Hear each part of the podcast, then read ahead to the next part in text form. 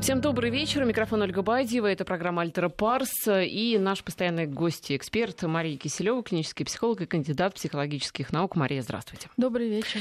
Наши координаты озвучу. WhatsApp плюс семь девятьсот три сто семьдесят шестьдесят три шестьдесят три. И наш смс-портал 5533. Вначале пишите слово «Вести». У нас будут довольно сложные сегодня темы. Во-первых, 27 января отмечался Международный день памяти жертв Холокоста. 27 же января был э, день полного освобождения Ленинграда от блокады. Вы, я думаю, все это знаете, все это помните. Ну и мое личное событие. Я посмотрела фильм «Рай» э, на этой неделе, совсем недавно. И тоже, в общем, нахожусь э, под впечатлением. Кто не смотрел, советую. Действительно, очень хороший фильм, который заставляет и думать, и э, лучик надежды, тем не менее, дает.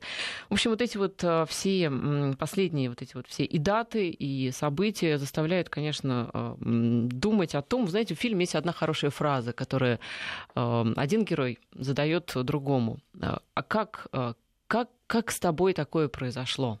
Ну, как из человека, который увлекался э, русской литературой Чеховым, Достоевским, человек стал, э, ну, по сути, фашистом, человеком, который э, поддерживает и концлагерей, и уничтожение людей, и жестокости, все вот это вот, все вот это, я даже не знаю, как это все назвать. Как? Как такое с людьми происходит? Ну, мы должны понять, что в любом человеке есть элемент агрессии, который необходим нам сожалению, для а, выживания, для того, чтобы добиваться своих целей. Э, и теорий, собственно, откуда берется такая злость и агрессия, ну, достаточно много. И самые простые говорят, напоминают нам о том, что все-таки мы а, пришли из животного мира, где агрессия была способом выжить, и борьба за выживание, к сожалению, до сих пор внутри нас где-то сидит на инстинктивном уровне. А, то есть мы должны признать, э, я сейчас не буду вдаваться именно вот в теорию агрессии глубоко, потому что, по-моему, уже это обсуждали, но а, что вот эта часть, она есть в любом человеке, и искоренить ее полностью невозможно, собственно, и, наверное, это было бы иллюзией утопии считать, что ну, кончатся войны, исчезнут злые люди, если сейчас кто-то придумает какой-то... Ну, то есть рецепта такого простого нет. Тем не менее, мы можем говорить, что а, мы должны снижать этот уровень агрессивности, уровень зла, жестокости, который действительно в последнее время, мне кажется, повышается. А, и после всех страшных событий Фром, известный психоаналитик, пытался разобраться очень глубоко Э, «Бегство от свободы», по-моему, называется этот труд, э, как, собственно, как вы говорите, нормальные люди, обыкновенные рабочие, служащие, вдруг стали э, совершенно не людьми в понятии таком высоком, и стали убивать и истязать себе подобных. Это он уже после войны, да, Второй мировой пытался да. разобраться? И ну, такой глубокий труд, естественно, это тоже одна из теорий, но вполне складная и очень разработанная. И одна из его гипотез, если кратко говорить, ну, кроме того, что там были социально-экономические причины э, и так далее, патопсихологические причины э, в лидере, ну, я имею в виду Гитлера, угу. что такая маниакальность и сверхидеи, фанатизм, все очень заражает людей. То есть есть еще психологические причины каждого человека, к сожалению, подчиняться большинству, потому что, по мнению Фрома, э, самый большой человеческий страх — это остаться в изоляции, быть выкинутым из не принадлежать как какой-то массе людей, которые обогащают этого отдельного человека некой идеей.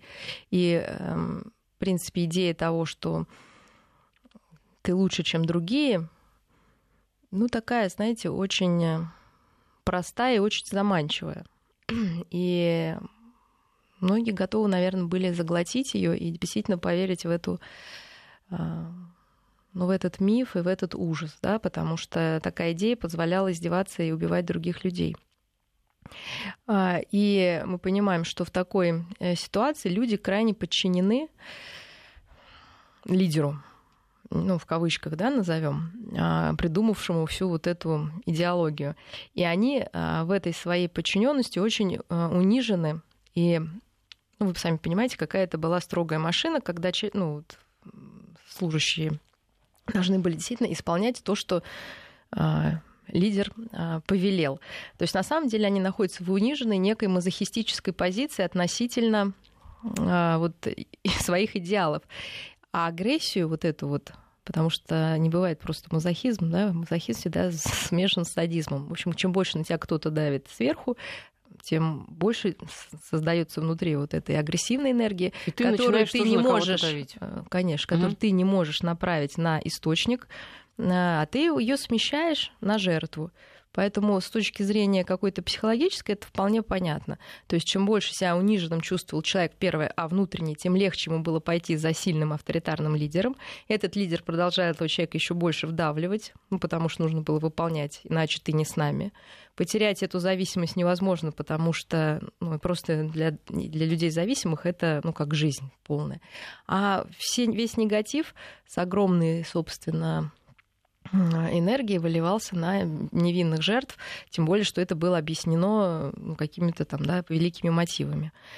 Поэтому вот так можно стать, к сожалению, а, это одна такая да, теория. Вторая, мы не, мы не отменяем идентификацию с агрессором. Когда человек чувствует себя абсолютно беспомощным и слабым, единственный способ справиться психологически — это принять правила агрессора и считать, что действительно в этом есть какой-то глубокий смысл, добрый смысл, великий смысл, и подчиняться этим правилам и защищать этого агрессора. То есть очень много механизмов, к сожалению, а, могут нас привести к тому, что люди ну, делают вот такие страшные поступки, причем совершенно вроде как сознательно, но на самом деле это вот, вот такой внутренней беспомощности, собственная агрессия а, часто точнее говоря, в основном это фрустрационная такая история. То есть человек не может добиться желаемого по каким-то причинам, чувствует себя беспомощным.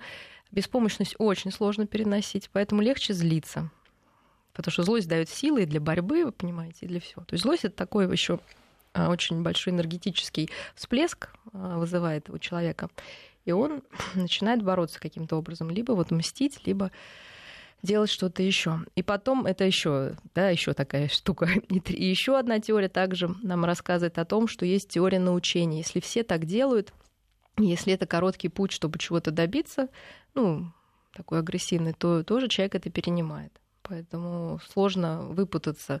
Вот я уж не говорю, что эмоциональное заражение есть, да, и такая вот сверхидейность, она очень заразительна.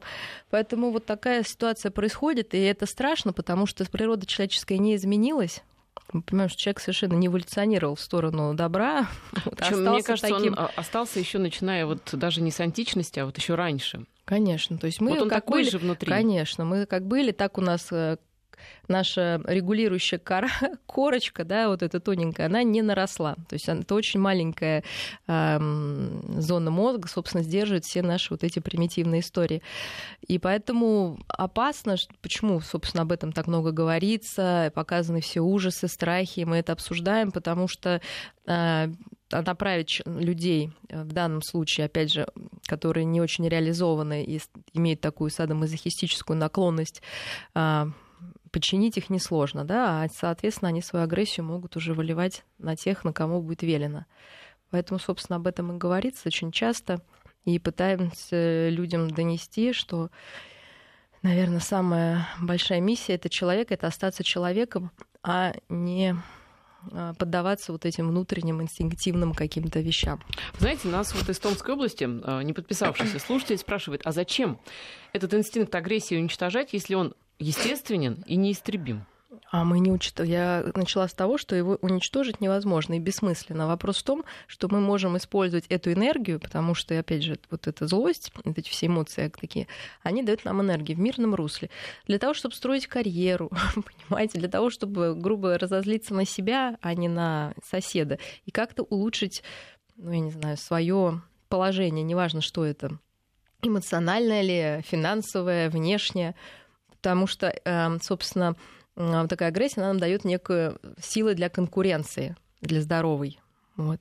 Это, естественно, в спорте мы тоже можем с этой злостью что-то делать, но это уже как с ней справляться, да, скорее, потому что она часто бурлит у нас, мы не знаем, что с ней делать. Тоже очень легко найти а, людей, у которых все это бурлит-бурлит из-за фрустрации, потому что они не знают, как жить, потому что в детстве тоже у них были сложности, а, потому что они брошены, никому не нужны на самом деле, беспомощны. Я имею в виду некие молодежные, да, такие группировки.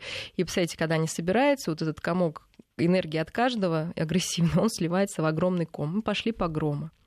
Но, знаете, ведь дело в том, что агрессия, она возникает в какой-то вот конкретный момент, в который ты не можешь ее направить там на спорт, на совершенствование себя. Тебе ее вот здесь и сейчас нужно как-то куда-то вылить. Если ты ее не можешь, условно говоря, а, там, Вы знаете, вот э, как один, один, да, да, да, да, один из э, признаков, собственно, и как бы вот этой фашистской такой идеологии это действие ради действия.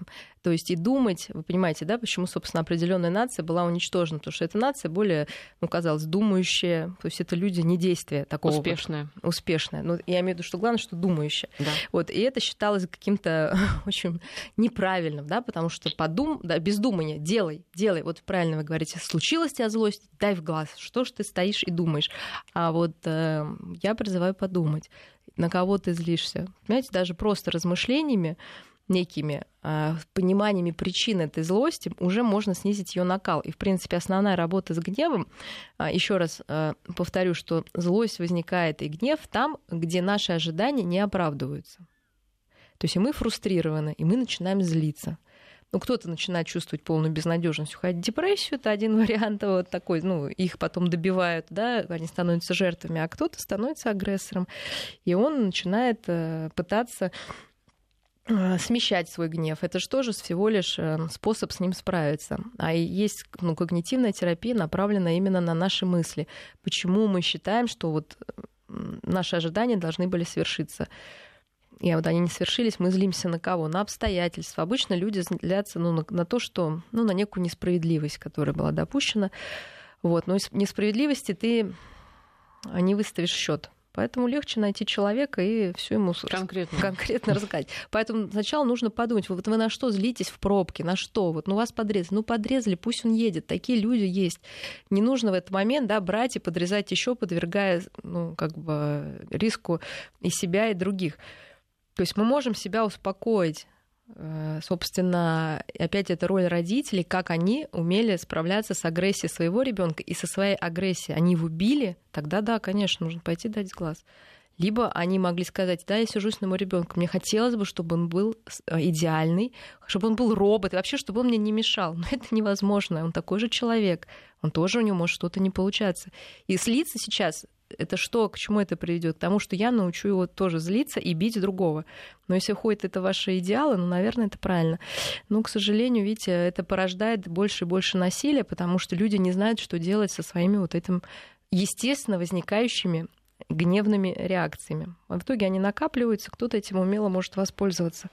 О детях мы еще поговорим чуть угу. позже. У меня еще один вопрос вот э, из этой же серии. Ведь вы говорите, люди не поменялись. Они действительно не поменялись, несмотря на весь прогресс, несмотря на всю культуру, несмотря на э, вот э, такой вроде бы нарастающий слой этой культуры, морали, законы, конституции и так далее, там правила дорожного движения. А почему? Почему человек, э, ну не то чтобы не меняется, но э, почему он не становится добрее? Я не знаю, может быть, очень наивный, Нет, ну, почему? конечно, вопрос. Меркель стала добрее, она пригласила всех желающих приехать в свою страну. Понимаете, она решила вот так вот э, компенсировать, наверное, прошлое, да, вот, э, и, собственно, э, нам дана нормальным людям, ну, в большинстве своем, вот это чувство вины мучительное, которое позволяет нам в будущем не совершать дурных поступков. Вот вопрос дальше не встать, не впасть в какую-то грань, потому что мы должны из любого действия негативного, он нам нужен для опыта, и мы должны без эмоций уже, то есть мы все там поплакали, поняли, что ошибались, а дальше без э, дополнительных самообвинений, иначе это приведет опять же к какой-то мазохистической позиции, опять, понятно, это закрутится по новой. То есть э, ну, мир, к сожалению, так устроен, так же, как ветер, он дует да, из области повышенного давления в область пониженного. Также и здесь. Если мы здесь все расслабились, стали добрыми и сидим и жуем сопли, то где-то, где полно напряжения, оно придет к нам и скажет, отлично, давайте примите нас и пожалейте. То есть ну, законы, к сожалению, энергии, они одинаковые в любых областях а, человеческого существования. Поэтому Просто мы думаем, что реально было сделано неправильно, как этого избежать, но это даже в любой ситуации, не касаясь таких глобальных тем. И тогда мы можем сказать, что наш опыт действительно был интегрирован в нашу жизнь, и мы извлекли уроки. Вот, поэтому ну, для этого нужно обсуждать происходящее. Собственно, э, если мы говорим про геноцид, этот э, здесь по крайней мере, такая работа проделывается. Но есть огромное количество событий в нашей стране, по которым эта работа идет с большим скрипом и трудом. По тем Может, же сталинским временам, по, по тем же Советскому Союзу нужно распадаться. То есть мы много... Э, вот эта революция столетия, которая будет праздноваться, мы же не готовы это разбирать. Кем-то праздноваться, да. но, в общем-то, но, да. по идее, это большое событие в нашей жизни, поэтому просто по полочкам разложить плюсы и минусы даже у такого события, как э, революция. Для кого-то действительно она была таким Слушайте, лифтом. Мы об Иване Грозном еще спорим до сих пор. Хорошо вот. это или плохо было, да. Понимаете? Сталине вот. там, Но тем не менее это должна быть проведена работа без эмоций. Не то, что хорошо или плохо. Понимаете, это невозможно. Мы берем и делим, и на весы э, ставим, сколько стоит смерть там, одного человека равноценна ли она километру построенных дорог. Я не знаю, мы должны об этом думать, да, обсуждая вот события, если связанные с нашей да, недавней историей, потому что меня, например, это даже больше волнует, потому что мы не знаем, как действительно об этом говорить и что говорить нашим детям. То есть мы как бы перескакиваем, понимаете, с одной... Сначала мы говорим, все плохо, а потом, как бы, знаете, как водораздел, и мы уже на другой стороне. Но зато, а как это уравновесить, это огромная работа, которая еще предстоит всему обществу. И тогда будут э, работы над ошибками проделаны. Вот к чему я говорю. Все-таки люди-то внутри почему не меняются? Вроде бы, да, инквизиции у нас уже нет, средневековых нравов вроде бы нет. И вроде бы мы воспитываем несколько там по-другому детей. Э, хотя я не знаю, как в средние века, может быть, наоборот, люди добрее были, чем сейчас. Но такое ощущение, что вот ядро человек, человека, оно Но ну, действительно не ну? меняется. Но культуры, понимаете, толерантности, воспитания э, вроде бы становится больше, нет? Но мы не можем поменяться, потому что в каждом заложено определенное количество вот чего-то. А вопрос, что мы с этим делаем? Тем не ну, учимся каким-то новым способом, наверное, совладания. А, теперь, видите, вместо того, чтобы громить, многие просто сидят в интернете и громят в интернетных играх. Вот, ну, человек как-то придумывает, куда это девать. Новые зависимости появляются, может быть, более... То есть зависимости тоже, например, никуда не деваются, но, может быть, они менее как катастрофичны да, для общества. Да? Потому что когда человек сидит просто и играет, нам уже проще, чем когда он ходит и убивает. Поэтому как-то мы меняемся, но пропорции, они все равно остаются внутренне такие, потому что мы люди. Собаки тоже или волки не особо изменились за последнее время. Просто так у нас заложено природой, и чем больше мы стараемся думать об этом, именно о своей природной человеческой сущности, тем, наверное, легче и себе, и другим. Тогда мы научаемся любить себя такими, как мы есть, тогда мы готовы принять другого, который от нас отличается. И тогда мы можем действительно стать глубинно э, толерантны и терпимы к другому. А когда это сейчас толерантность навязывается как ну, как шапка, которую нужно одеть, а мне не хочется, но надо, ну, тогда она не интегрируется, понимаете, внутрь человека, и, соответственно, вызывает, наоборот, отторжение и нелюбовь вот к тем людям, которым, по идее, нужно эту толерантность испытывать. Кто вас спрашивает, э, как вы считаете, в нашей стране больше агрессии или фрустрации? Ну, одно без другого, видите, невозможно. Просто в каждой стране, возможно, фрустрируются разные потребности человека. Давайте да, объясним, вот. что такое да, фрустрация, фрустрация да, это чтобы когда все понимали. Вот, ну, вам не дают что-то, что вам хочется. вот. То есть у нас может быть даже фрустрация, то есть нехватка ну, каких-то простых жизненных базовых вещей может быть у людей. Ну, я имею в виду денег, там, каких-то продуктов, там, возможности путешествовать. В Европе может быть совершенно другая фрустрация. Нам, ну, например, э, того, что мы должны больше, я имею в виду, они должны больше уступать там иммигрантам, а и должны все терпеть. Это тоже может фрустрировать какое-то самоуважение, какие-то другие там, ну, потребности человеческие. И в итоге что мы имеем? То, что люди начинают злиться. И фрустрация есть там в любом обществе. Вопрос просто опять же, что, как мы на это реагируем, пытаемся ли мы просто изменить действительно и удовлетворить наши потребности другим путем, либо мы просто злимся и, да, и бьем машины там, или своих детей. Это уже как бы то, что мы с этим делаем. То есть фрустрация, конечно, она есть, я говорю, в любом. И в американском обществе люди фрустрированы чем-то. Может быть, им хочется еще больше чего-то, гамбургеров, понимаете, а им не дают, а им противные да нет, всем врачи. хочется чего-то больше. Да, Это конечно. Абсолютно. Вот. Еще один вопрос, э, ну уже в стране, которая за океаном, фактор Трампа интересует слушателей. Там есть агрессия?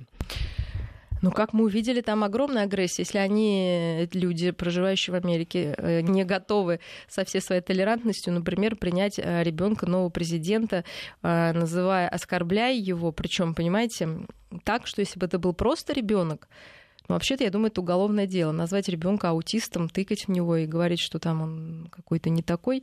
Мы понимаем, что уровень агрессии огромен. Что там фрустрировано, честно говоря, мне даже не интересно. Не, имеется, имеется в виду все-таки психологический портрет Трампа. Вот э, в нем агрессии много. Те люди, которые за него а. голосовали, эти люди агрессивные. А, я думаю, что э, эти люди, они не просто, ну, не то что агрессивные, возможно, они как раз хотят направить э, свою энергию на в действие э, созидательное. То есть они хотят работать в своей стране, просто что-то производить, потому что ведь люди, голосовавшие за э, Трампа, это вот такой средний класс в основном. А, и эта потребность у них фрустрирована, потому что ну, большое да, количество и экспорта, и всего такого, которое не дает людям, собственно, работать. Их фрустрирует э, тех, кто голосовал, огромное количество иммигрантов, которым просто так из их кармана, из их налогов отдают деньги. Их это фрустрирует. Можно ли сказать, что они из-за этого агрессивны? Я не знаю, но они вот такую несправедливость чувствуют, поэтому они поддержали этого человека. А кто-то в Голливуде, зарабатывая там огромное количество денег, конечно, очень жалеет несчастных приезжих.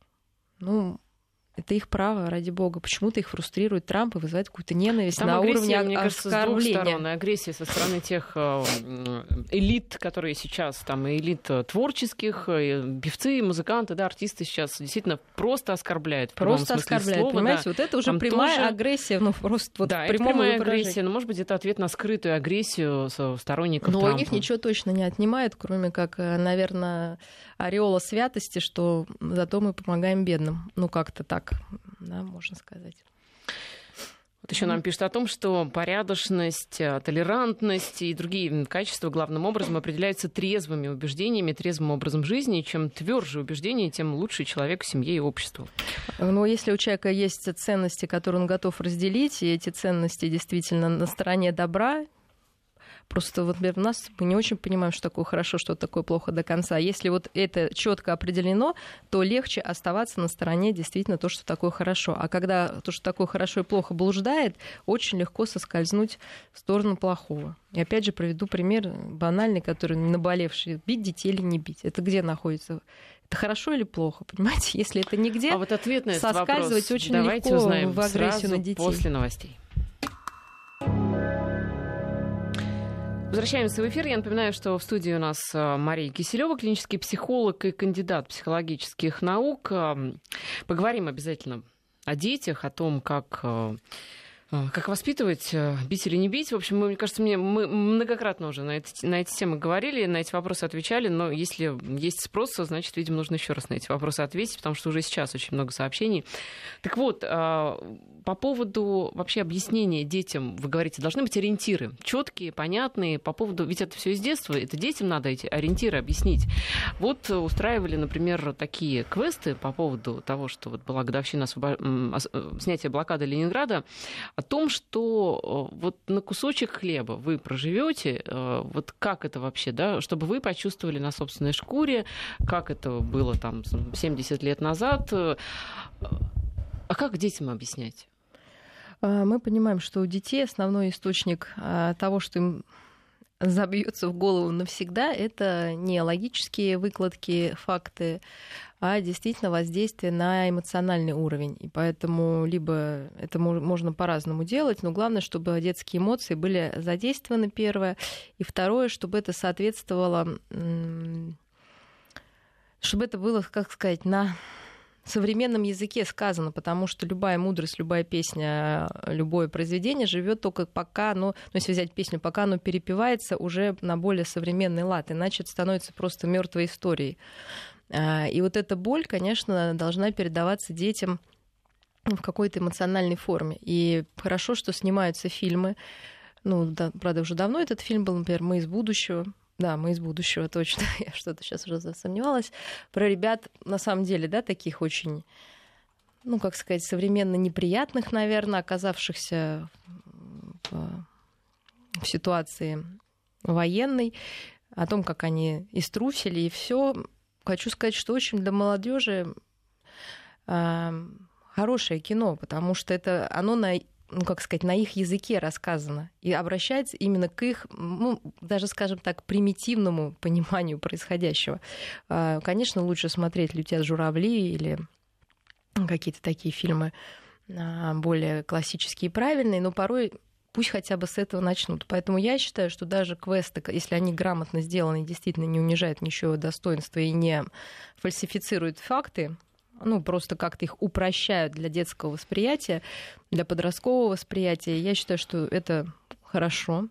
И многие, конечно, уже впадают в какую-то, мне кажется, совсем крайность, а, говоря, что это нельзя посягать на святое, как можно превращать это в игру, можно превращать в игру и нужно превращать в игру. Потому что дети так лучше усваивают. Не нужно думать, что вы вдолбите молотком учеб... с учебником некие знания и привьете любовь. Любовь нельзя навязать. Сострадание нельзя навязать. Об этом нельзя прочитать и, как лекцию. сказать, лекцию и просто стать вдруг добрым, сострадательным и прочувствовать эту боль. Естественно, фотографии, естественно, факты не просто голые, а с тем, что это значит на самом деле. Например, если умерло столько погибло человек, это как твой город. Ну, должны детям обращаться именно к их какой-то воображению, к фантазии. И если они сами что-то прочувствуют, хотя ну, естественно, я не призываю никого голодать или э, сейчас детям там, питаться кар- картофельными объедками, хотя для эксперимента можно сделать какую-то, приготовить еду очень простую, собственно, многие, я знаю, это делают, рассказывают, что твой дедушка, когда воевал, он, а, чтобы не было там цинги или что-то, жевал хвойные ветки. Давай попробуем, как это. Ну, мне кажется, это нормально, и это запоминается детям. Я слышала, Конечно, и я рассказы... слышала да, мнение, что вот если о том же Холокосте, допустим, говорить в школах именно в формате там лекций каких-то, да, то ну ни в коем случае так не должно быть. Э, дети должны через себя пропустить Конечно. это восприятие, то есть это должны быть какие-то э, спектакли, какие-то вот э, музыка, может быть, да, постановки, фотографии. Да, ну, должно то есть воздействовать на органы чувств, а быть. не на логику, конечно. Те же музеи, посещения, э, если мы там будем постоянно отдергивать э, детей злиться на них за то, что они дети, и что, наверное, им где-то страшно на все это смотреть и воспринимать, а поэтому они могут себя плохо вести.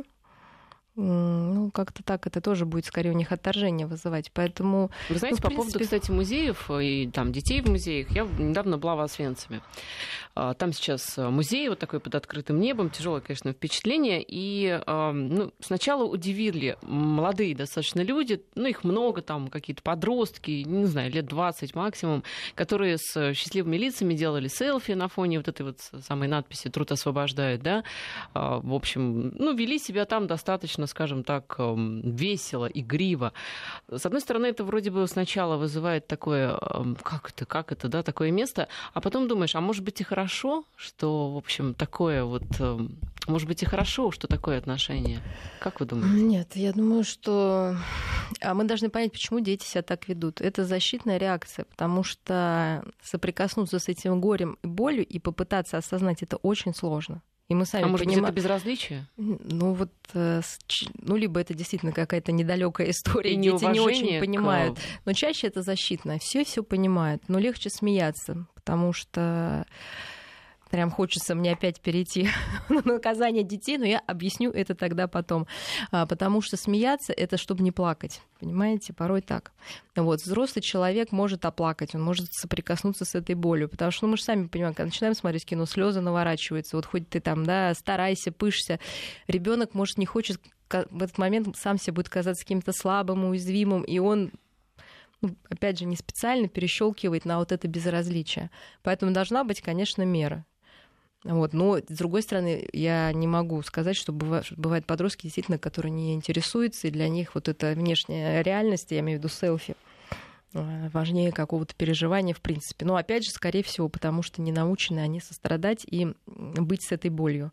Поэтому как легче считаете, по верхам. А детей, плыть. ну, либо подростков, с какого возраста стоит водить в такие музеи? У нас же там вот, чтобы не ездить, допустим, за границу, там музей ГУЛАГа у нас есть, э, вот, музей, посвященный Холокосту, выставки. С какого возраста?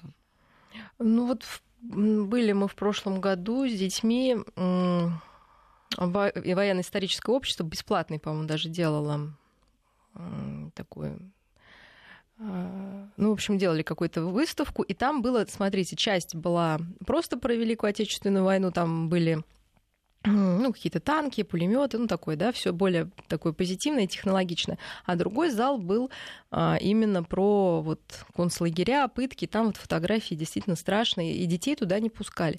Но, не знаю, у меня детям тогда было, наверное, это не в прошлом даже было, несколько лет назад, ну, 7 и 5 ну, вот мальчик 7 лет, он сказал, я пойду. Я говорю, ну, там будет очень страшно. Он ходил, глотая, ну, понятно, да, он все не посмотрел.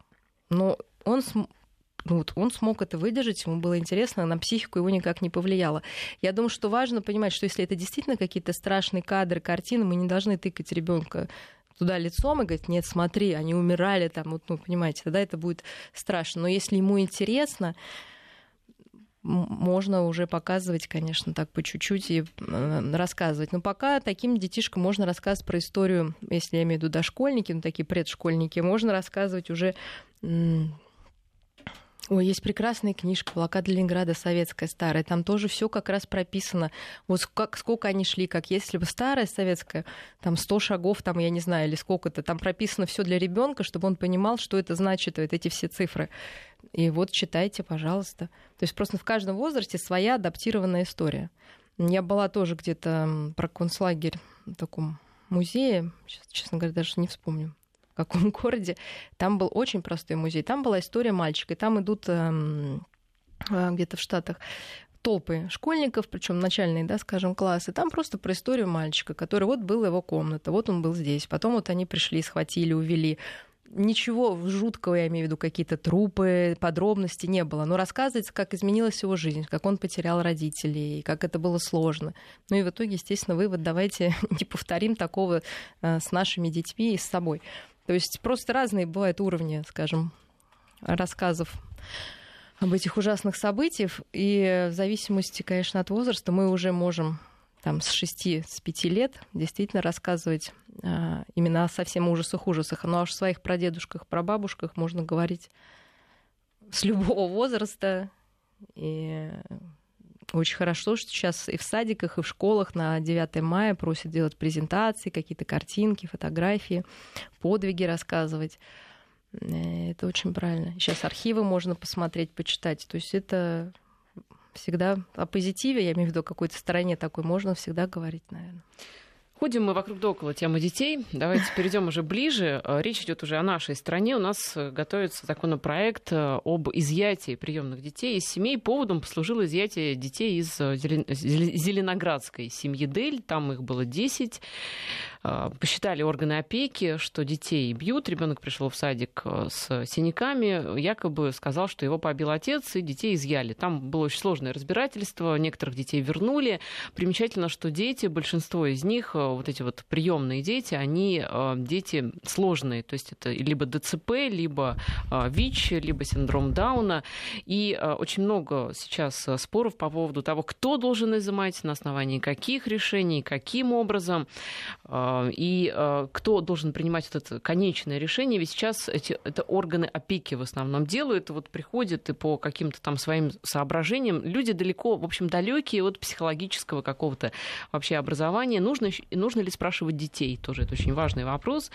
А, ну и вообще это такая обширная тема, которую сейчас взялись многие эксперты обсуждать. В общем, по поводу бить, а, не бить, да, мальчик-то говорит, что вроде бы как отец его побил. Отец говорит нет, что я не бил. И, в общем-то, родители не были замечены за этим занятием. Ну, я совершенно не удивлюсь, что побил, потому что я удивлюсь, почему это вызывает такой шквал эмоций, если это приемные дети, когда сплошь и рядом на своих приемах всех практически, 98% э, родителей применяют телесные наказания. Причем применяют не импульсивно и потом там кусает локти, руки и думает, боже, зачем же я это сделал, почему я не сдержался, как можно было сделать по-другому, а именно как нормальное систематическое а, средство воспитания. А, поэтому возникает вопрос, конечно, закономерный, почему к я сразу скажу, я против телесных наказаний, знаю, сказать, меня никто не бил, я своих детей не бью, и знаю миллион детей, которых не бьют, они вырастают прекрасными людьми, поэтому мне не очень понятно, зачем, в принципе, использовать... А те, этот... кого бьют? Вот давайте на Нет, этот да, вопрос да. после короткой угу. паузы. У нас сейчас информация о погоде, и затем мы вернемся в эфир. Возвращаемся в программу. Вот нам пишут, битье детей не противоречит любви к этим детям. Когда родители наказывают своего ребенка, они желают ему добра. Очень люблю эту отговорку, причем так все и говорят примерно, ну, во-первых, ну, любит, значит, бьет это женщины, говорят и мужчины. А, по поводу жен, ну, мы об этом уже разговаривали. В общем, оставим это личное дело пар, но дети все таки существа в заведомо беспомощном состоянии, и поэтому они не могут выбрать себе других родителей. И, конечно, будь я ребенком, я бы, конечно, выбрала родителей, которые могут меня любить без того, чтобы бить. А, я думаю, каждый слушатель, ну, положа руку на сердце, наверное, тоже бы хотел иметь таких родителей, которые могут словами объяснить а, то, что они объясняют а, ремнем.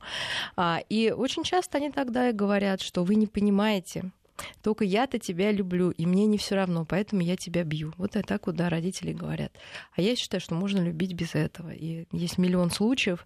Более того, мы должны понять, что а, битье, оно до определенного возраста только работает. А потом начнут бить вас. А потом либо начнут бить вас, либо придется вызывать милицию, чтобы вашего ребенка убил кто-то другой, кому это дозволено, и кто сильнее и имеет какой-то статус больше.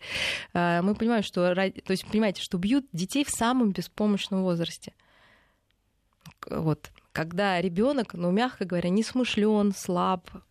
И, честно говоря, с ним ну, не так сложно но взаимодействовать, потому что вы его умнее в миллионы раз.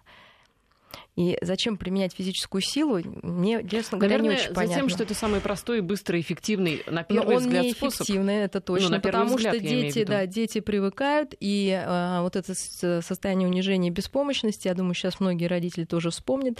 И а теперь мы возвращаемся, а, почему дети смеялись в Освенциуме, потому что на тестах проективных там нужно выбрать выражение лица у мальчика веселое либо грустное, и разные ситуации нарисованы. Ну, там они играют в кубики, там или мальчик одевается, или девочка. И ситуация мальчика или пап, мальчика или девочку наказывает мама или папа. Ну, это очевидно. И дети могут смещать вот свой негатив. Например, ребенок одевается, они говорят, у него грустное лицо. Чего грустно, непонятно. А когда наказывает, понимаете, очень много детей, которые убиты, они говорят, веселое. И на вопрос, а что здесь, вес... ну, что здесь происходит? Ну, мама наказывает ребенка. А что здесь веселого? А я всегда смеюсь, когда меня родители бьют. Понимаете, то есть у ребенка уже идет ну, полное извращение ну, собственного внутреннего мира. Ну, зачем ты смеешься? А вот чтобы они знали, что мне все ни по чем, все равно буду делать. Понимаете, вы не можете бить, чтобы ну, потом убить, да? То есть всегда нужно, во-первых, повышать градус ужаса. А, вот, и потом, действительно, когда родитель бьет, это он расписывается собственной беспомощностью без, перед маленьким человеком. И ребенок его видит в этом беспомощном состоянии, потому что по-другому, ну как бы никак. А если мне уже не больно, а если мне уже не страшно, то что тогда делать? Что вот тогда делать? Вы знаете, у нас интересное сообщение. А, Моего мужа не били, но он убежден, что если бы били, он был бы лучше. А, есть такое. Особенно мужчина говорит, там уже ребенок совсем обалдел. Они говорят, надо... А, или жена уходит, нужно было тебя бить. Ну, знаете, а, такой вопрос интересный. Э, может быть, Лучше бы, я думаю, не был. Просто, может быть, действительно бывают родители, которым все равно и равнодушное отношение к ребенку а, часто подменяется вот таким ожиданием, что лучше бы били. Ну, хоть какая-то эмоция. Хоть какая-то эмоция, хоть какое-то взаимодействие было бы. То, что равнодушие, в смысле, делай, что хочешь, и воспитание я точно не призываю. Всегда говорю, что должны быть границы четкие, жесткие, ну, в, какой-то, в каких-то местах границы, чтобы ребенок знал, что можно, что нельзя, где он может дать там а, ну, волю себе, а где-то он должен просто этим правилам подчиниться, и все, просто потому что такие правила, все. И я хочу сказать, что такого тона нормальному ребенку, которому я сейчас сказала, достаточно жестко, так и неприятно, детям неприятно даже такой тон. И они не захотят дальше ну, чаще всего связываться. Почему дети отбиваются от рук? Потому что мы сначала говорим, что это нельзя, потом, когда у нас хорошее настроение, мы сказали, что можно. Ну вот, Потом... И ребенок не понимает, а какие а, же да. правила, собственно конечно, говоря, в этой конечно. жизни. Возвращаясь к приемным семьям, если вот, эм, как вы считаете, как психолог, если родители приемные были э, замечены хоть раз в том, что бьют детей, ну, там, шлепают, бить тоже можно по-разному, да, согласитесь, это однозначное скажем так, условия достаточные для того, чтобы ребенка навсегда вот Нет, просто изъять я вообще семьи. считаю, что изъять это какая-то глупость, потому что больше травмы, чем даже изъятие для разборки, ну, то есть это, конечно, совершенно не то, что за что я выступаю, а, потому что действительно, ну, есть такое, что если угрожает там опасность, там ребенка насилуют или что-то, тогда действительно а если бьют, это же тоже опасность. Нет, опасность реальная здоровью и э, жизни. А, а если они действительно там считают, то есть смотрите, что бы вот я считаю нужно делать, неважно приемные, опять же родители, я вообще их не разделяла, потому что я опять не понимаю, почему родной родитель может ребенка своего избить, это что его собственность, ну или ну также побить по попе и все как-то ну сделать вид, ну это семья, мы не вмешиваемся, если это приемные его также ударили, то какие-то особые требования, ко всем одинаковые требования, если родитель замешан в том, что ребенка действительно бьют, ребенок на это жалуется или какие-то следы телесные то есть жалуется, значит, уже морально ему тяжело с таким родителем. Для начала я бы вообще работала с этими родителями. Я понимаю, что это дорого. Вы работаете с родителями ну, и смотрите. объясняйте им, что и давайте им другие способы воспитания. Еще почему родители бьют? Вы правильно сказали, это очень простой а способ, и б они другого не знают. Вы научите этих родителей по-другому обращаться со своими детьми, проведите нормальные занятия, э, потому что родители удивляются, когда им говоришь, а что можно по-другому. То есть для них это что-то вообще новое. И если этот человек способен измениться взрослый, и со своим ребенком начать взаимодействовать по-новому, да ради бога, понимаете, любой человек может ошибиться. А если он уверен, что так нужно продолжать и дальше, и он прав, и не лезьте, ну тогда давайте уже какие-то вопросы дальше задавать. Ну, смотрите, ситуация совершенно конкретная. Приходит э, маленький мальчик в детский сад, у него заметили воспитатели синяки на теле. Он говорит, папа побил. И что, отпускать ребенка домой в эту семью? А кто знает, как его этим вечером папа Не, побьет? Ну, если там 8 детей, на одном только следы, ну, наверное, можно догадаться, что как бы я, я все-таки сначала пыталась разобраться с этой семьей. Или пусть какой-то, я не знаю, спецприемник, где бы родители могли с детьми... От... Вообще очень видно, понимаете, эм, пригласите всю эту семью куда-нибудь, там, не знаю, пусть будет такой же приемник, где, где вы увидите взаимодействие родителей и детей. Вот больше ничего не нужно, экспертиз. Вот вы понаблюдайте за ними три часа в ресторане, на улице, да, в какой-то ситуации. И достаточно, чтобы понять, какие Слушайте, методы используют родители. Естественно. Потому что за 3-4-5 часов ребенок обязательно проявит свой характер. Пока и родитель но если не в один день, на следующий день он тоже проявит свой характер. Либо он огрызнется, либо он дернет за руку, либо он попытается объяснить. Ну, вы же понимаете, что это все на виду, по большому счету. Я не говорю какой-то эпизод, там, ой, дорогой мой, я тебя поцеловал, забрал из садика, там, и... ну, это мало само взаимодействие, как, как родитель может играть с ребенком. Пусть вот эта семья в присутствии психологов поиграет со своими детьми. И все будет понятно. Я думаю, что очень много. Может быть, не все, но понятно будет много. А Вообще способны да. ли они понимать? И как ребенок, э, то есть, если они никогда этого не делали, игры не получится ее не получится, потому что у них нет наработанных вот, да, схем вот этого взаимодействия. Интересно, а есть ли какая-то действительно более-менее правдивая статистика? Мне кажется, даже и нету ее по поводу того, бьют детей у нас в семьях или нет. Вот нам, нам, нас спрашивают, а почему вы решили, что 98% Я сказала, тех, кто приходит ко мне на прием, э, которые угу. заботятся о своих детях, это матери, которые заботятся о своих детях, потому что просто так вы не будете этим заниматься. Это хорошие, благополучные да, вот наше любимое слово семьи. Они приходят и спрашивают, а почему мой ребенок такой агрессивный? И ребенок рисует ну, проективный тест и рассказывает, что вот у меня в одной руке пистолет, в другой э, шашка там, да, и я буду всех убивать. И спрашиваю, а что же такое-то, зачем, ну не я там, а вот это существо, а зачем же, брать? Потому, вот дети, я вам дословно говорю, потому что его, ну вот этого персонажа все время обижают и унижают, и он хочет стать очень сильным, чтобы всех убивать. Это первая цитата. Сильным. Вторая цитата. Девочка, которые очень сложной семейной ситуации. Там и бьют, и чем только угодно.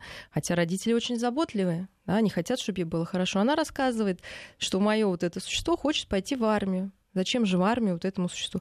Чтобы можно было убивать людей. И вот сейчас мы возвращаемся к вопросу об агрессии. Это что, дети такие злые родились?